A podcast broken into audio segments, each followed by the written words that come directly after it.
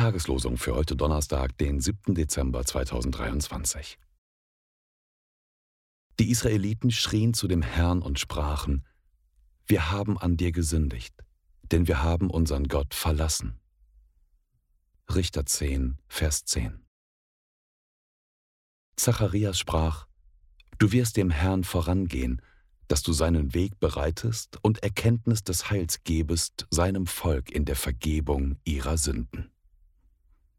Lukas 1, Verse 76 und 77. Die Losungen werden herausgegeben von der Evangelischen Brüderunität Herrnhuter Brüdergemeine.